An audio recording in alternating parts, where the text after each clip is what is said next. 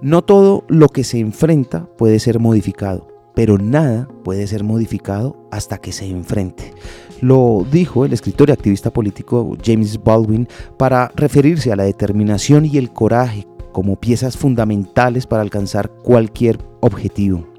Es decir, es necesario tener la valentía de enfrentar los obstáculos que se presenten en el camino y no desfallecer ante ellos. Por otro lado, por ejemplo, el poeta y ensayista Ralph Waldo afirmó que la determinación es la clave del éxito. La determinación es lo que nos lleva a seguir adelante a pesar de las dificultades y los fracasos. La determinación es lo que nos permite levantarnos cada vez que caemos y seguir avanzando hacia nuestro objetivo. Finalmente, como dijo la escritora y activista Maya Angelou, no puedes tener coraje sin miedo. Es decir, el coraje no significa no tener miedo, sino enfrentar ese miedo y seguir adelante a pesar de él.